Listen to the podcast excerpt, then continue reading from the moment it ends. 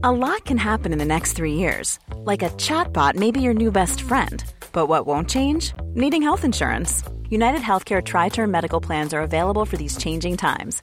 Underwritten by Golden Rule Insurance Company, they offer budget friendly, flexible coverage for people who are in between jobs or missed open enrollment. The plans last nearly three years in some states, with access to a nationwide network of doctors and hospitals. So, for whatever tomorrow brings, United Healthcare Tri Term Medical Plans may be for you. Learn more at uh1.com. Planning for your next trip?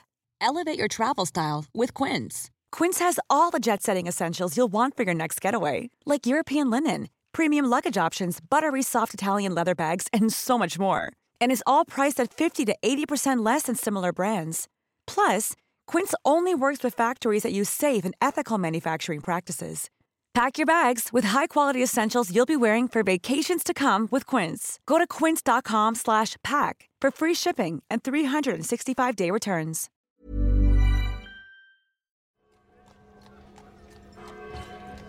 Wandering through a city would be a very vibrant experience together where it would be normal to go into the, the main city and see uh, bartering in the streets by people who were um, practicing their spells and, and being compensated, or people who were selling uh, items that they'd collected. There's a lovely guild hall. And so, if you imagine sort of a, a medieval town, then you're you're not far off. Um, and there are dwarves, and there are humans, and there are elves, and there are taurens, and um, and the the kind of amazing thing that happened with corrupted blood is that instantly, as it spread into the urban centers, all of normal life just ground to a halt.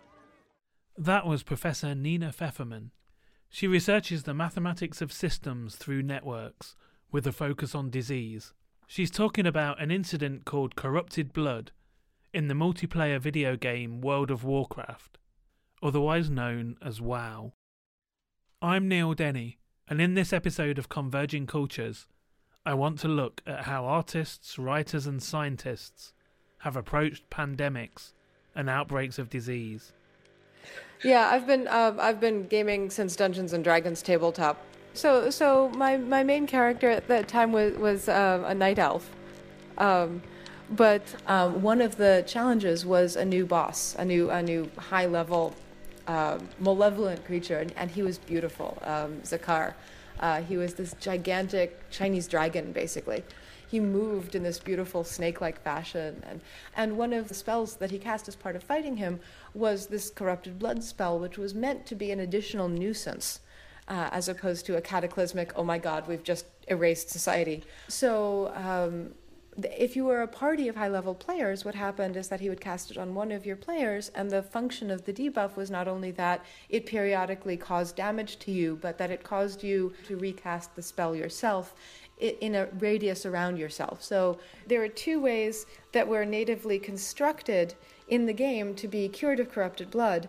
Uh, one was to die, which does tend to solve infectious diseases, um, although not all of them. Um, and and uh, the other was to defeat Hakkar.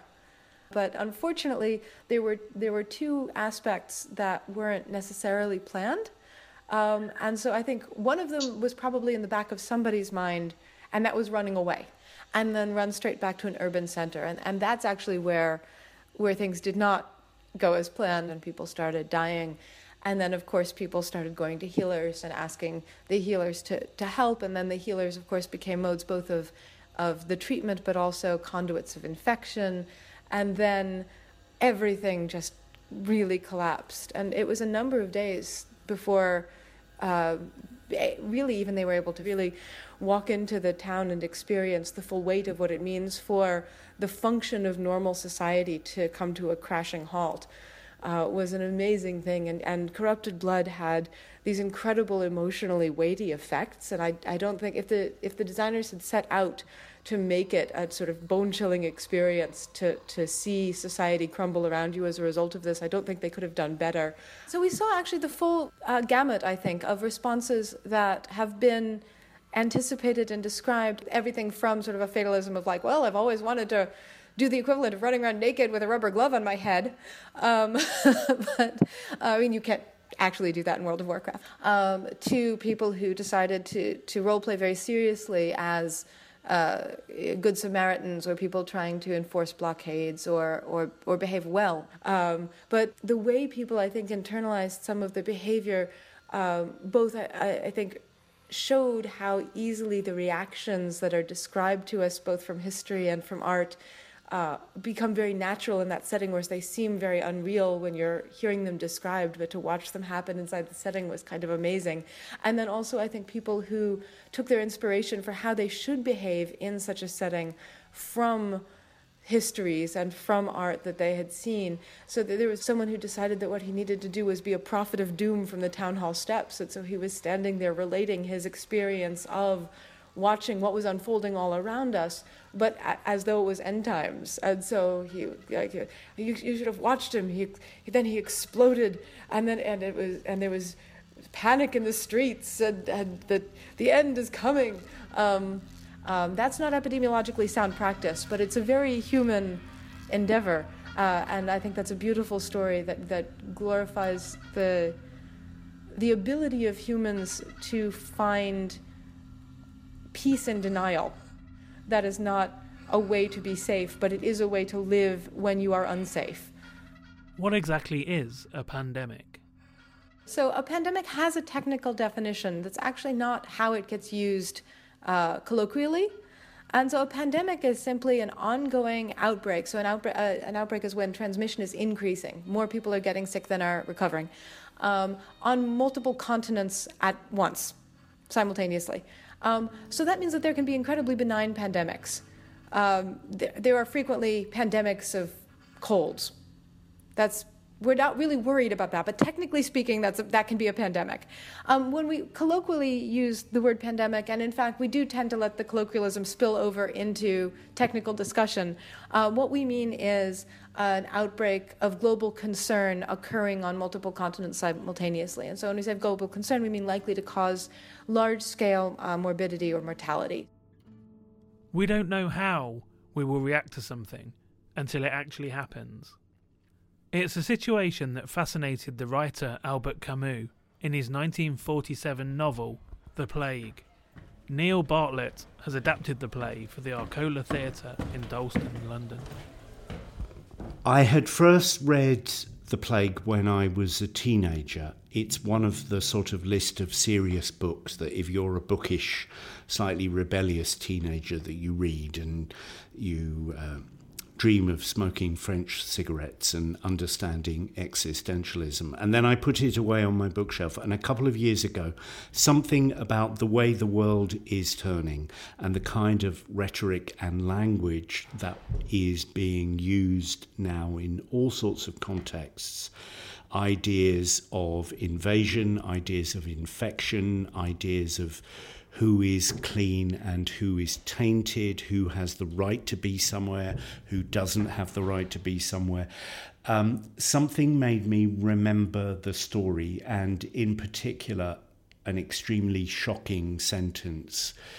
Uh, that occurs right at the end of the book, where a doctor who has worked throughout the epidemic, the plague, which the story recounts, says, uh, What you learn in a time of plague is that there is more to admire about one's fellow human beings than to despair of or despise.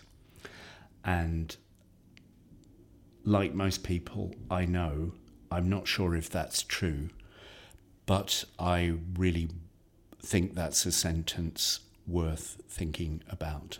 Uh, he does a brilliant thing in the novel. He presents the plague as being both absolutely plausible and absolutely impossible. He says in the novel it takes place in Oran, a major city in French, then French Algeria in northern Africa, and it takes place in the 1940s. He says that in the first sentence of the novel. So you know it's not true. There was no outbreak of plague, of bubonic plague in Oran in the 1940s. And yet he describes the plague with such forensic documentary realism that you have to admit to the possibility of this actually happening. Camus' plague starts with one person trying to find their keys to the door to their apartment, and they look down, and there is a rat dying in the hallway. And that's where it starts. First of all, there's one rat, then there's two, then there's three. And then the caretaker in the building where the rats have died says, That's funny, I've got a sore throat. And then within weeks, the city is plunged into catastrophe. And eventually, the death toll sweeps away a large part of the city. Uh, it's quarantined, and then eventually a serum begins to have some effects, and then the plague goes whence it came. However, the novel ends with the famous caveat. Indeed, as he listened to the cries of joy that rose above the town, Rieux recalled that this joy was always under threat. He knew that this happy crowd was unaware of something that one can read in books, which is that the plague bacillus never dies or vanishes entirely, that it can remain dormant for dozens of years in furniture and clothing, that it waits patiently in bedrooms, cellars, trunks, handkerchiefs, and old papers, and that perhaps the day will come when, for the instruction or misfortune of mankind, the plague will rouse its rats and send them to die in some well contented city. It's one of the great sentences in French literature, the ending of the novel. And that sentence rings true in all sorts of appalling ways. it's very clear he's not talking just about the bacillus that carries bubonic plague in mammal to human transmission. He's talking about all the evils which lie dormant and which erupt. Does any epidemic of any kind ever just happen? Um, no, no, nothing ever just happens. Nothing in human affairs just happens. Straight away, the feeling is, oh, what can we do? It's such a huge problem, it's such an overwhelming problem. So the mythology of plague makes a plague of any kind much harder to combat. At the grassroots level of asking voters to approve of funding programs, because people are going to say, well, what can you do? A lot can happen in three years, like a chatbot may be your new best friend. But what won't change? Needing health insurance. United Healthcare Tri Term Medical Plans, underwritten by Golden Rule Insurance Company, offer flexible, budget friendly coverage that lasts nearly three years in some states. Learn more at uh1.com. Hey, I'm Ryan Reynolds. At Mint Mobile, we like to do the opposite of what Big Wireless does. They charge you a lot, we charge you a little. So naturally, when they announced they'd be raising their prices due to inflation, we decided to deflate our prices due to not hating you. That's right. We're cutting the price of Mint Unlimited from $30 a month to just $15 a month. Give it a try at mintmobile.com slash switch. $45 upfront for three months plus taxes and fees. Promote for new customers for limited time. Unlimited more than 40 gigabytes per month. Slows. Full terms at mintmobile.com. Even when we're on a budget, we still deserve nice things. Quince is a place to scoop up stunning high-end goods for 50 to 80% less than similar brands. They have buttery soft cashmere sweaters starting at $50 luxurious Italian leather bags, and so much more. Plus, Quince only works with factories that use safe, ethical, and responsible manufacturing. Get the high-end goods you'll love without the high price tag with Quince. Go to quince.com/style for free shipping and 365-day returns. How important is our reaction to a pandemic? Now, we obviously can't create a real outbreak of disease. So instead, we sent one of our producers to try out the board game Pandemic. Yeah, absolutely. Yeah, yeah, yeah. So, I mean, which cards have you guys Well, got? I've got a, a Baghdad or a Istanbul. Oh, okay, so you could go into those areas and sort. Yeah, I could. I think I feel like I've got some pretty useful cards because I've got Mexico. My City name is Rob Harris. I'm a games designer. I uh, work with board games uh, and I also design games for museums and educational institutions. Well, basically, um, Pandemic is a game where we all work on the same team. So it's a cooperative game. So quite different from the games of sort of 80s and 90s where you're all sort of fighting tooth and nail and all families fall out. Um, we're all going to win together or lose together. During the game, there's going to be plenty of outbreaks of four different colours of diseases. And they're basically going to keep spreading out across the board. And if they overwhelm the world, then we lose, and there's a mass panic, and we've basically done our jobs very badly, and mankind is wiped out. Um, so we'll be trying to eradicate and cure those diseases by working together. Uh, I'm, I'm Robbie. I'm just a, um, a hardworking medic um, who's just trying to remove all the cubes of a single colour every time I treat the city and administer known cures for free. That's, uh, that's all I'm trying to do according to my card. Yep. I am a green operations expert, but look, I'm, I'm, I look like a, a duo. He's on the, on the walkie-talkie. Um, it's quite interesting, actually, that uh, a theme where you essentially is about the possibility of the world being wiped out is so popular and such a, a kind of family game as well, which is really nice. Um, it just goes to show that you can never know which themes are going to work. Dum, dum, dum. You can lose this game very quickly, by the way. Oh, really? I'd point that out. Um, hopefully, we won't. What could it could be a matter of you know? It could be a matter of turns if we get overwhelmed. Really? Um, Essen, Essen. which is funny. It's not a major city in Germany. No, it's not. While the team continues playing, I want to look at how pandemics have played out in popular culture, starting with the most famous example, the zombie. Roger Luckhurst is professor in modern and contemporary literature at Birkbeck, London. Well, the standard answer for what the zombie represents uh, after Romero is that they are a kind of version of ourselves, but uh, quite a bleak version of ourselves as idiots, really, as as a kind of mindless mess. Uh, so, Day, Dawn of the Dead is the classic film where they wander around a shopping mall, uh, and you know the narrative is well they have some kind of instinct that's left. They come back to what's most important to them, which turns out to be shopping, uh, and that's been a very very influential narrative. And you'll find uh, you know professors like me are constantly saying that's what zombies represent. But I think it's not just that, or it, if it was just that, I think it wouldn't have lasted so long. And like vampires, they're so malleable and mobile as a metaphor. I think things like The Walking Dead are trying to work out precisely where the limits of the human are. Uh, and what it means to be a human, uh, what it means to sympathize or empathize with other uh, human beings. So I think, you know, right now we inevitably see hordes and hordes and hordes of people trying to get through walls, trying to get through gates. It inevitably evokes refugee crisis, of mass migration, of anxiety about foreigners, of the threat of foreigners to way of life, and so on. So there are these things that I think are constantly roiling around this metaphor of the zombie.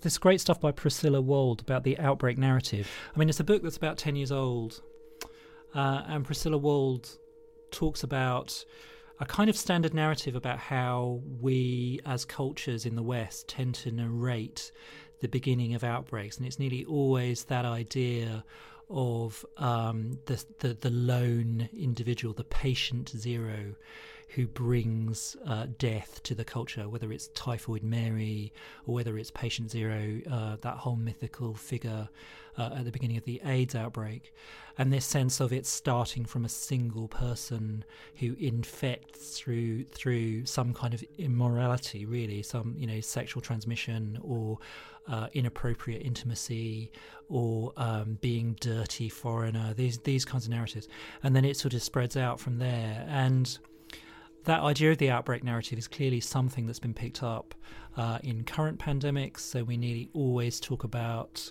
ideas of the patient zero, uh, which is then turned into cultural narratives like the zombie as well. I mean, I think it's. And they merge together. So, right at the beginning of the AIDS crisis, for example, um, the Journal of the American Medical Association published an article called Night of the Living Dead about this new outbreak in New York of this new kind of disease.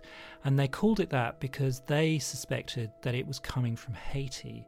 So that it was migrants who were coming up the coast carrying this kind of exotic foreign disease that was infecting uh, American young men. Uh, and that idea of, of, of an outbreak coming from beyond is exactly the same as Typhoid Mary coming from Ireland and infecting again the you know the young American state. Always the same kind of narrative. And you can see that again in popular narratives of, of zombie outbreaks as well. Very striking that during the Ebola outbreak uh, in uh, West Africa, there were doctored images from the film World War Z that were passed around, saying that the Ebola victims are coming back um, from from the dead, uh, and they are in, going to infect you. You need to. This is what they look like. You need to kind of um, defend yourself from them. So there's still a lot of fear, I think. But on the other hand, because we're interested in the subjectivity of the zombie now, I think there is this sense in which people are trying to imagine what it might be like uh, in in that situation, and not just abject them. Multimedia artist John Walter wants to repair the dialogue between science and the way in which we digest pandemics in culture by focusing on HIV. We met him in his studio in South London. So I'm John Walter and I'm an artist and I make a variety of things. I'm not really working in one medium, but I come from a painting background and a drawing background. I make video, I make installation, I make performance, sculpture, prints, books, you name it. So what what's missing in the discussion around HIV is uh, humour, dark humour very often, although that does occur, but not necessarily in the visual representation of it. Um, a way to get people engaged in it that aren't already. So there's a strong uh, community of uh, artists, writers, academics for whom it is their interest. But how do you get people that don't know they're interested in it to care? And I do that by br- bringing in things that they might be interested in, such as Coronation Street or Gnasher from the Beano, the, the, the normal mode is to illustrate the science and really be a craftsperson. That's not what I'm doing. Um, I'm a, I'm, I'm using the science as metaphor for something else, and it's innovating the art. And then hopefully this, the art is innovating the science in terms of how we exchange ideas creatively. Yeah, I've sort of found myself working in this way, partly I think because I knew more and more people that were HIV positive or that this was more of an issue, and it's always been an issue for me in terms of uh, my sex life and something that I might encounter. Um, but then also in terms of working with a scientist. So, yeah, I suppose I get to indulge both sides of my brain the very academic side and then this very playful side. Something that Greg and I agree on, and the way I think he would describe it is it's not important why I'm interested in something, it's important why, why you are and what are your interests and how do I explain it to you in your terms. So, in the collaboration, really, we're displacing each other's interests within one another and finding unexpected information. And so, that meeting point is really a creative one in which art and science both can benefit from the discussion. And I go and attend lab meetings on a very practical basis and immerse myself uh, in the science. I, I read up on the science, I read the papers, I get to know the people. And I also hang out with them socially. So it works on a formal and an informal basis. I suppose the fear aspect is the thing to get over. And, and and the way I've dealt with that partly is using humour which seems like a counterintuitive move, and also colour and visual excess and decorativeness and joy, actually, because it's an incredibly uh, sophisticated thing. Um, the way the virus works, I respect it incredibly because it interacts with the host cell so much, and that's you can't really look at one without looking at the other. It, I, I have a more pragmatic approach to the virus in that I think you have to engage with it in order to. I don't think it's about defeating it. You can use um, military narr- narratives around minefields in terms of thinking about how the virus populates itself, but in terms of um, I don't see I don't see it as a as needing to defeat it. Yeah, I don't think there is a hurdle to overcome now in the same way as there there was in the 90, the 80s and 90s. It's different. It's you know there is an issue around access to PrEP, and that should come in time here. It's going through in Scotland, it seems. I don't know what we have to fight for. That's not my interest. My interest is in that there is a a different way of engaging with viruses in terms of understanding them for our own benefit um, because they don't work how, how I thought they did, and also in terms of as, as, as metaphor for art. Back to our team playing Pandemic. Do you think I should try and sort this out like you have in New York, or, or should maybe I use one of the blacks? We, to... yeah, we can spread around a bit, I think. So then I could go back. could- maybe good for you to go over there, and then you could um, build Try the it. research. Yeah. I mean, I think uh, this is Pandemic's definitely one of the games that's popularised cooperative games. Um, we're all used to games where you know we compete, like Monopoly and those sort of games. We play at Christmas and everybody falls out um, and then go on for hours and hours. Uh, this game actually sets the game up against the players, so all the players either win together or lose together. One of the things I love about Pandemic is that you're you're essentially heroes. You're playing a heroic actions, um, but you're not sort of uh, astronauts or cowboys or what have you. You are members of the CDC. You know, you're scientists. You're the sort of unsung heroes that, um, you know, if there is an outbreak, as there was of Ebola in in um, Africa, um, these are the people that fly out, you know, to sort this out. And we don't really ever get to know their names, um, but with this game, we get to play as them, you know, and um, hopefully be as successful as they were at that time. Um, it's, I think, quite often uh, games and art films in general, they sort of look at pandemics in a way of a sort of zombie movie, you know, um, that everything's gone terrible and there's just, it's almost a survivor instinct. You have to survive uh, the inevitable. Uh, whereas this game sort of turns that on the head and said, no, we don't need to go down that route. We can actually solve the problem before um, it happens. And in fact, you know, if we win the game, then we've eradicated all of the diseases. If. If. That's a big if at this point in the game. Let's see. Madrid. Oh, no.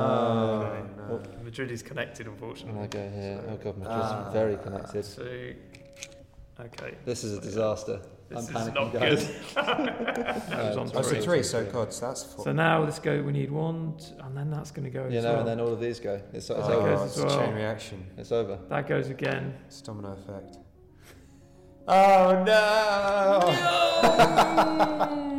The world was not safe in our hands, gentlemen. We ignored the blues for too long, I think. Yeah. We actually did really well. We cured two. and we were on the brink of curing red as well. One of the reasons there's so much panic around pandemics is because they often take us by surprise. So, how can we tell when an outbreak is going to happen? We spoke to Lloyds Bank's Emerging Risks team to see if it's possible to predict a pandemic.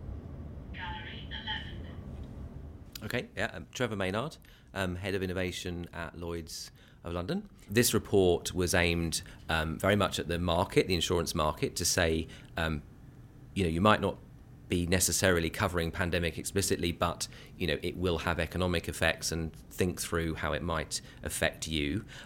So pandemics um, have continually hit the world. Um, with a return period for influenza of about 30 to 50 years since about the 1600s. So we realised that um, there was a potential for this to happen in the next 10 years just by looking at the past, and there's no reason to suppose the past won't repeat itself. Um, and in a sense, almost on cue, the swine flu um, pandemic did hit in 2009. So um, that's how we became convinced by looking at the science, and that's always our approach actually, is to be guided by the very strong science in this subject. Yeah, so in the report on pandemics, I guess the key finding was that it was a very important business issue, had very significant economic effects potentially, all depending on the severity of the pandemic. But it was something we realised had insurance relevance and, and we needed to think about. So the risk of a pandemic in the UK and, and mainland Europe um, in the majority due to you know good health services etc is probably lower than in some other parts of the world but i guess the key take home is that just because we have that um, because of the globalized travel um, and the fact that you know we're all human beings at the end of the world at the end of the day Ooh, that was a um, can i say that one again But it's not all doom and gloom. Here's Neil Bartlett again, talking about the message of the plague. I don't think the message of the book, which is terrifying, is either optimistic or pessimistic. I think it is asking of each of us to imagine in a time of plague what would you do? And also perhaps to imagine you are living in a time of plague. This is not a hypothetical situation. Catastrophe is upon us, how are you responding to that? The novel shows a small group of interconnected characters, each of whom respond to the epidemic in very different ways. Some people despair and simply say, It's the way of the world, there is nothing that can be done. Um, some people fight heroically. Some people fight resolutely unheroically. They say there's no heroism about this. One character says it's like the question of two plus two equals four. Either they equal four or they don't. Either we have a moral duty to battle against this or we don't. So it presents you with a very challengingly wide range of moral options, spiritual options. What's true of all the evils in the world is true of plague as well. It helps men to rise above themselves.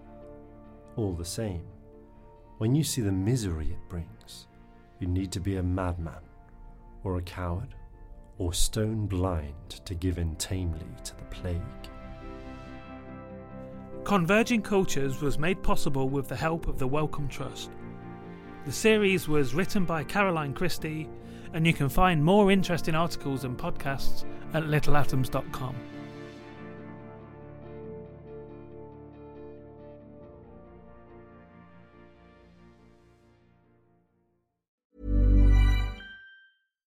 Hi, I'm Daniel, founder of Pretty Litter. Cats and cat owners deserve better than any old fashioned litter. That's why I teamed up with scientists and veterinarians to create Pretty Litter. Its innovative crystal formula has superior odor control and weighs up to 80% less than clay litter. Pretty Litter even monitors health by changing colors to help detect early signs of potential illness. It's the world's smartest kitty litter.